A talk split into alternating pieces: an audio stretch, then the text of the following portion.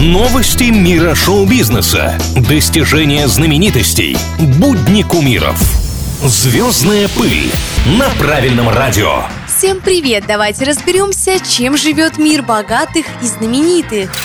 Поговаривают, что у Билли Айлиш появился бойфренд. Молодая певица, кажется, так увлечена творчеством, что мальчишки ее вроде как совсем не интересуют. Однако знаменитость была замечена на утренней прогулке с актером Мэтью Ворсом. Парочка шагала близко друг к другу, парень обнимал Билли, а та нежно опускала голову ему на плечо. Позже они отправились завтракать. Теперь поклонники Айлиш гадают, какие отношения связывают ее с Ворсом. Но певица не спешит делиться подробностями своей личной жизни жизни, а Мэтью после публикации данных снимков вообще ограничил доступ к своему инстаграм-профилю.